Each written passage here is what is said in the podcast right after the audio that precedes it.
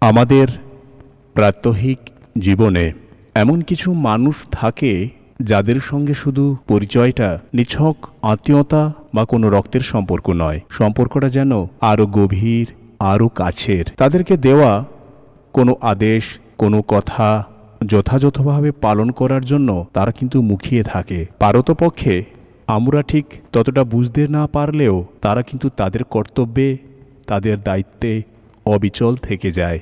সশরীরে না থেকেও অশরীরী হিসেবে তাদের ফেলে যাওয়া দায়িত্ব কর্তব্য যথাযথভাবে পালন করে সম্পর্কটাকে অনেক উঁচুতে রেখে যায়। যখন আমরা বুঝতে পারি, তারা হয়তো ইহলোকের মায়া ছেড়ে অমরলোকে গমন করে। তাদের সেই ফেলে যাওয়া স্মৃতিগুলো নিয়ে আমাদের চোখের জল ফেলা ছাড়া আর কোনো রাস্তাই থাকে না। এমন একটি গল্প উপস্থাপন করব, সাসপেন্সের গল্প, এইরকমই এক চরিত্র, গল্পের নাম।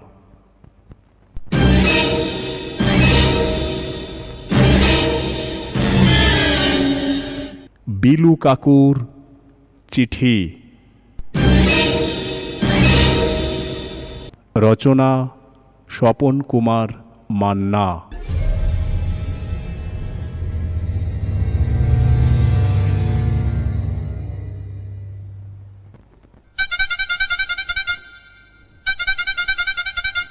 আমাদের বাড়ির সামনে রিক্সার হর্ন শুনে মা বললে, দেখ তো পলু, কে এলো?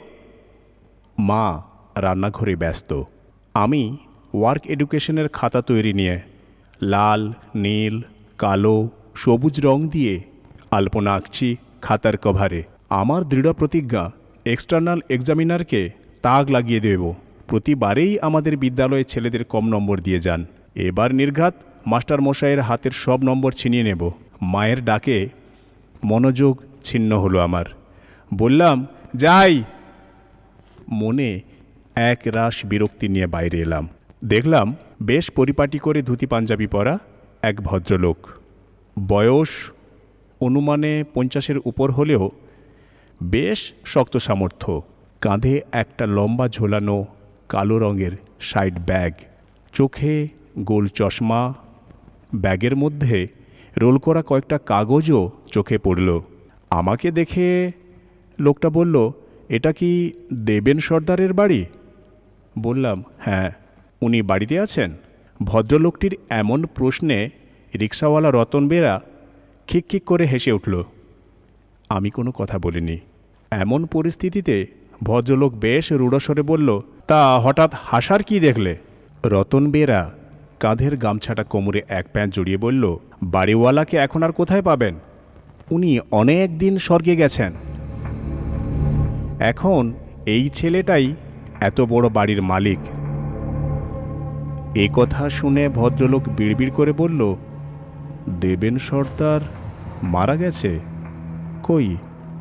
একবার তো দেখা হলো না। রতন বেরা বুঝল লোকটা নিশ্চয়ই পাগল। নইলে মরা মানুষের সাথে দেখা হওয়ার কথা বলে? তাছাড়া এমন সন্ধ্যের মুখ, শিবানীপুর হাটে প্রচুর লোক সমাগম, এই বেলা না গেলে আর কোনো ভাড়া পাবে না। তাই বলল, রিক্সা ভাড়াটা দিন। আমার কাছে তো কোনো পয়সা নেই। রতন বেড়া আর নিজেকে ঠিক রাখতে পারল না। বলে, আপনি কেমন ধরনের মানুষ? পয়সা নেই রিক্সা উঠেছেন? রতন বেড়ার এই কথা শুনে লোকটা খলখল করে হেসে উঠল। হাসতে হাসতে বললে, এই পৃথিবীর কোনো জিনিসের উপর আমার মায়া নেই। তাই পয়সাও কাছে রাখার প্রয়োজন মনে করি না। যেমন ভেবেছিলাম, তেমন কিছু একটা ঘটল না। লোকটা কাঁধের ঝোলা ব্যাগে হাত চালিয়ে কি যেন একটা বের করে রিক্সাওয়ালা রতন বেরার হাতে দিল। অন্ধকারে তেমন কিছু আমার চোখে পড়ল না। এবং তাতেই রতন বেরা রিক্সা ঘুরিয়ে পক পক আওয়াজ করতে করতে পিছু হটল। আমি ব্যাপারটা তেমন গুরুত্ব না দিয়ে রং তুলি নিয়ে আঁকায় মন দিলাম। ছাদের ঘরেও আমার কিছু আঁকার সরঞ্জাম থাকে। খানিক বাদে বেশ অবাক হয়ে গেলাম। দেখি সেই হাফ বুড়ো লোকটা পায়ে পায়ে ছাদের ঘরে এসে হাজির। আমি বললাম, তুমি এখানে কীভাবে? সম্মান দিয়ে কথা বলো পলাশ, বলে লোকটা কাঁধের ব্যাগ আমার পাশে মাদুরের উপরে রাখল। তারপর বেশ অস্বস্তি প্রকাশ করে বলল, জানি, ছাদের এই ঘর দুটো কিছুদিন হলো করেছ, তাই ফ্যান ট্যান লাগাওনি। যাও, চটপট নিচে থেকে একটা তাল পাখা নিয়ে এসো তো। আমি লোকটার কথায় কোনো গুরুত্ব না দিয়ে বললাম, আপনি তো মশাই আচ্ছা লোক, খানিক বাদে রিক্সাওয়ালা রতন বেড়াকে পয়সাই দিলেন না, আর আপনি কেমন সম্মানী লোক সে তো বুঝতেই পারছি। আবার সম্মানের বুলি আওড়াচ্ছেন? আমার এই কথায় লোকটা কিছুই মনে করল না। হাত ঘুরিয়ে পাঞ্জাবিটা খুলে দেওয়ালে ঝুলিয়ে রাখল, তারপর আমার দিকে মুখ ফিরিয়ে বলল, তোমার তো কাঁচা বয়স, তাই গেজি জামা পরে থাকতে পারো। আমার বয়স হয়ে গেছে, তাই লজ্জাও অনেক কম। এই উত্তরে কিছু একটা বলতে যাচ্ছি, অমনি নিচ থেকে মা বলল, পলাশ, কার সঙ্গে কথা বলছো? কে এসছে? আমি আর দেরি না করে সিঁড়ি ভেঙে নিচে নামতে শুরু করেছি। লোকটার আচরণ সম্পর্কে এই মুহূর্তে মাকে সব জানানো দরকার। নিচে নেমে মায়ের মুখোমুখি হতেই যা বলল, কিরে পলু, অমন হাঁপাচ্ছিস কেন? আমার উত্তরের মাঝে বাইরে থেকে কথা ভেসে এলো, বৌদি, ও বৌদি, আমি বিলাস, দরজা খোলো। মা ছুটে গিয়ে দরজা খুললেন। মায়ের মাথায় ঘোমটা ছিল না, টেনেও দিলেন না। বুঝলাম লোকটা মায়ের বেশ পরিচিত। লোকটা মার উদ্দেশ্যে বলল, তখন থেকে ঠায় চেঁচাচ্ছি, একবার যদি কানে আওয়াজ যায়। ও, বিলু ঠাকুরপো, হায় আয় আয় আয় ভেতরে আয়। তারপর? হ্যাঁ রে, তোর চেহারার কি হাল হয়েছে? একেবারেই চেনা যাচ্ছে না। মা আর মায়ের বিলু ঠাকুরপো বারান্দার আলোয় কাছাকাছি আসতেই আমি অবাক।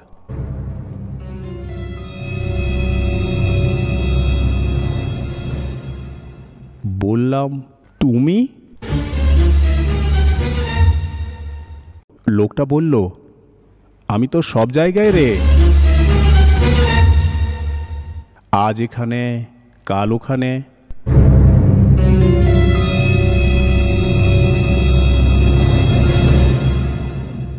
তারপর মার দিকে মুখ ঘুরিয়ে বলল, কি বলো বৌদি? আমি লক্ষ্য করলাম কে এই উটকো বিলু ঠাকুরপো আশায় মায়ের মুখটা বেশ হাসি খুশি কিন্তু আমি কেমন ধন্দের মধ্যে পড়ে গেলাম। খানিক আগেই এই লোকটা তো ছাদের ঘরে এসে মাদুরের উপর কাঁধের ঝোলা ব্যাগটা রাখল, গরমের জন্য তালপাখা আনতে বলল, গায়ে চাপানো পাঞ্জাবিটা খুলে দেওয়ালে রাখল। আমি এক ছুটে উপরে উঠলাম।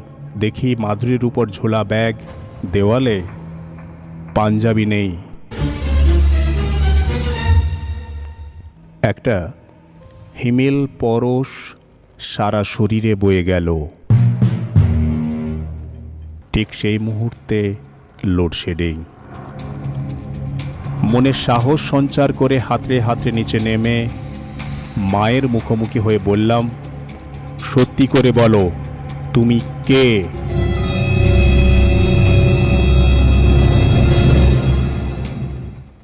এমন অবস্থায় আমাকে ঝাঁকানি দিয়ে মা বললে, পলু, তুই অমন করছিস কেন? কে হয়েছে বল? আমি তখন নিজের মধ্যে নেই। মুখ দিয়ে ক্রমাগত একটাই কথা বেরিয়ে আসছে, তুমি কে? বলো, তুমি কে? আমার এই প্রশ্নের উত্তরে ধমক দিয়ে মা বলল, থাম তো। বাড়িতে আসা অতিথির সঙ্গে কেউ ওভাবে কথা বলে না। তারপর মা বিলু ঠাকুরপোকে ঘরের ভেতরে এনে খাটের ওপর বসালেন। আমার হাতে একশো টাকা আর একটা ব্যাগ ধরিয়ে মা বললেন, শিবানীপুরের হাট থেকে একটা ইলিশ মাছ নিয়ে আয়, সঙ্গে এক খুরি দই। বিলু ঠাকুরপো দই ইলিশ খেতে খুব ভালোবাসেন। অন্যান্য দিনের তুলনায় সেদিন মায়ের রান্নাঘরের কাজ মিটতে প্রায় দশটা বেজে গেল। মাঝে মাঝে রান্নার কাজে মাকে সাহায্য করতে হয়েছে, তাই সন্ধ্যের পর থেকে ওয়ার্ক এডুকেশনের খাতাটা নিয়ে একদম বসা হয়নি। ভীষণ চিন্তায় পড়ে গেছি, কাজ এখনও অনেক বাকি। তিনটে ফুল গাছের ছবি, দুজন মহাপুরুষের ছবি, চারটে ব্যায়ামের ছবি আঁকতে হবে। অথচ পেন্সিল স্কেচ পর্যন্ত করা হয়নি। আজ রাতটা শেষ হলেই ওয়ার্ক এডুকেশনের ফাইনাল পরীক্ষা। একসঙ্গে খেতে বসেছি, বিলু কাকু আর আমি। বাড়িতে ইলেকট্রিক থাকার ফলে কেরোসিন বাতির ঝামেলা নেই। অনেকক্ষণ থেকেই লোডশেডিং চলছে। কোনো ক্রমে একটা লম্ফ ম্যানেজ করে মা কষ্ট করে সব কিছু করছেন। খেতে খেতে বিলু কাকুর দিকে তাকাতেই আমার চক্ষু স্থির। দেখি, বিলু কাকুর ডান হাতটা অনেক লম্বা হয়ে উপরে উঠে গেছে। বাড়িতে বিড়ালের উপদ্রব বলে মা অনেক সময় ভাজা মাছ তেকাটায় ঝুলিয়ে রাখেন। আজ সস্তায় ইলিশ পেয়ে কিলো দেড়ে কিনেছিলাম তারই কিছু অংশ মা তেকাটায় রেখেছেন। বিলু কাকু কেমন হাতটাকে অনেক বড় করে বসে বসে তে কাটা থেকে মাছ ভাজা নিয়ে খাচ্ছেন।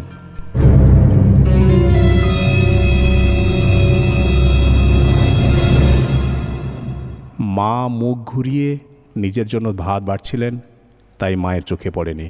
আমি একেবারে হতবাক। বিলু কাকু ম্যাজিক জানে নাকি? কিন্তু কিন্তু সেই মুহূর্তে বিলু কাকুর সারা কঙ্কাল সার দেহটা চোখে পড়ল।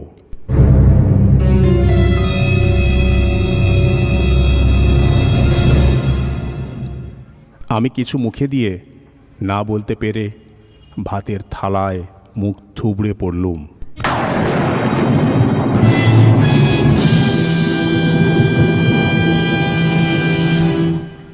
জ্ঞান ফিরতে দেখি, আমি খাটের উপর শুয়ে আছি।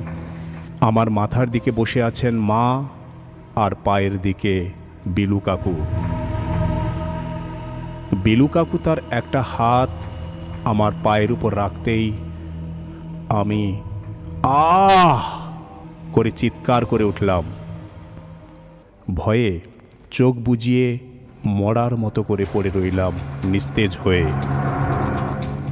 কোনো রকম নড়বার শক্তি নেই। কিন্তু মা আর বিলু কাকুর কথাগুলো স্পষ্ট কানে আসছে। বৌদি, পলুর কি মাঝে মাঝেই এটা হয়? কই? তেমন কিছু দেখিনি তো? আজ একটুখানি খাটাখাটনি করেছে বেশি। ওয়ার্ক এডুকেশনের খাতা তৈরি, তারপর তুই আসার পর বাজারে পাঠিয়েছি। তাছাড়া পলু এমনিতেই আটটার সময় শুয়ে পড়ে। আজ তো খাওয়া দাওয়া সারতেই অনেক রাত হয়ে গেল। অত্যাধিক টেনশন থেকে পলুর এ অবস্থা হয়েছে। তারপর মাকে আশ্বস্ত করতে বিলু কাকু বলল, বৌদি, তুমি শুয়ে পড়ো। রাত জাগলে তোমার শরীরের ক্ষতি হবে। সকালে উঠে তো আবার তোমাকে বাকি কাজ সারতে হবে। তোমার কোনো চিন্তা নেই। আমি রাতটা বিলুর কাছেই থাকছি।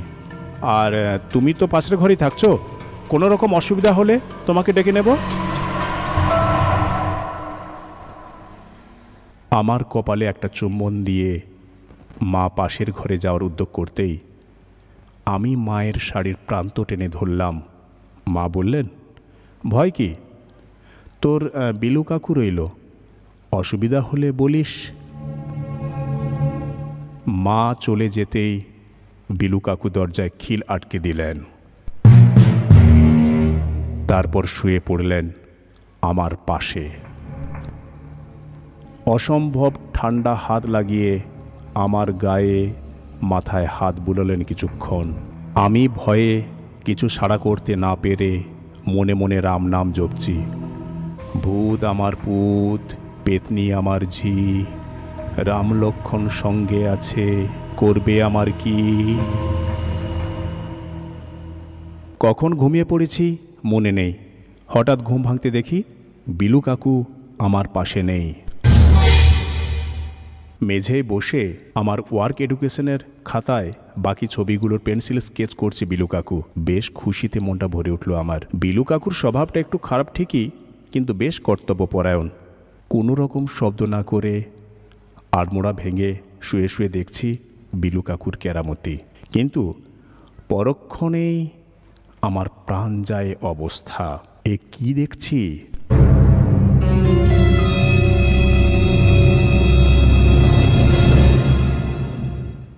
গায়ে মাংস বলে কিছু নেই। দুটো কাঠি কাঠি সাদা হাড়, আমার ওয়ার্ক এডুকেশনের খাতার উপরে কি করছে?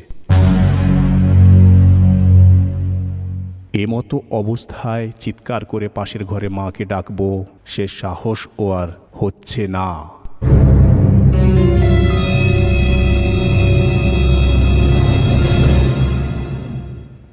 চোখ দুটো বন্ধ করে নিস্তেজ হয়ে পড়ে আছি বিছানায়। মায়ের ধাক্কাধাক্কিতে আমি দরজা খুলে বাইরে এলাম। গাছের ফাঁক দিয়ে সূর্য তখন অনেকটা উপরে উঠে গেছে। আজকেই আমার ওয়ার্ক এডুকেশনের ফাইনাল পরীক্ষা। এখনই মুখ হাত ধুয়ে খাতাটা নিয়ে বসবো। ঘরের মধ্যে উঁকি দিয়ে মা বললেন, তোর বিলু কাকু কোথায় রে? এতক্ষণ আমার এদিকটা খেয়াল ছিল না। ওয়ার্ক এডুকেশনের খাতার কথাই শুধু ভাবছিলাম। মায়ের কথায় অবাক হয়ে ঘরের মধ্যে দেখি, তাই তো? বিলু কাকু কোথায়? নেই তো?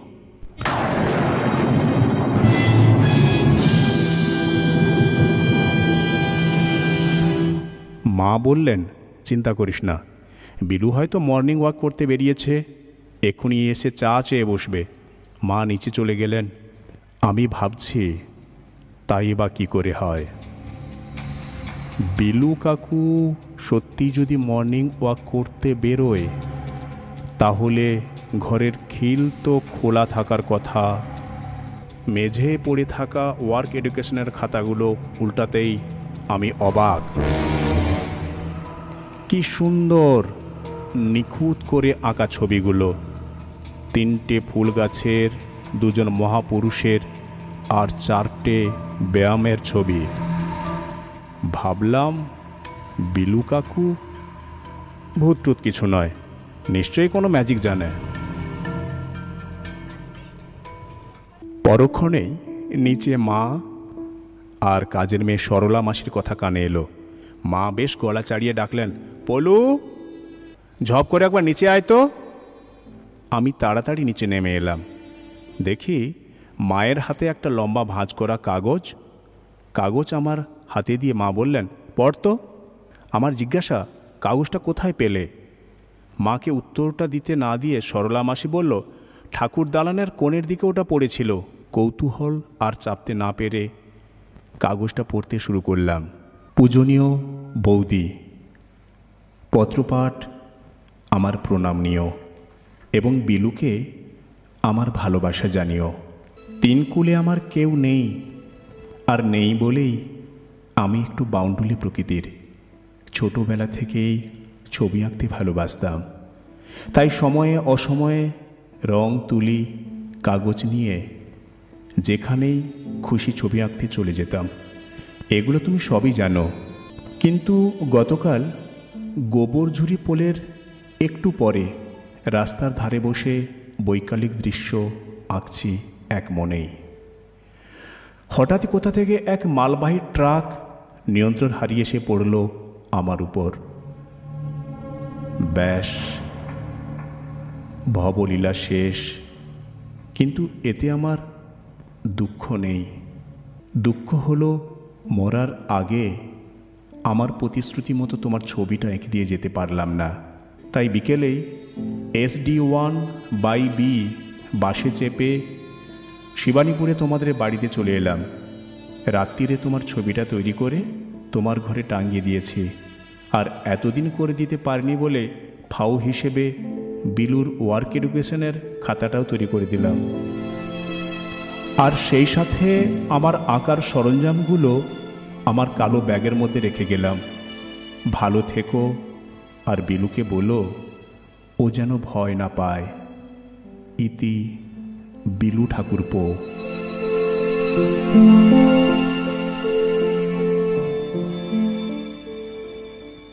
চিঠি পড়া শেষ হতেই মা কান্নায় ভেঙে পড়লেন।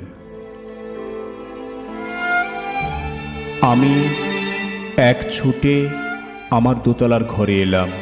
দেখি মেঝে পাতা মাতুরের এক কোণে একটা কালো রঙের ব্যাগ রাখা আছে। যে ব্যাগটা গতকাল বিলুকাকুর কাঁধে লক্ষ্য করেছিলাম। অলক্ষ্যে আমারও দু চোখ থেকে দু ফোঁটা জল ঝরে পড়ল বিলু কাকুর জন্যে।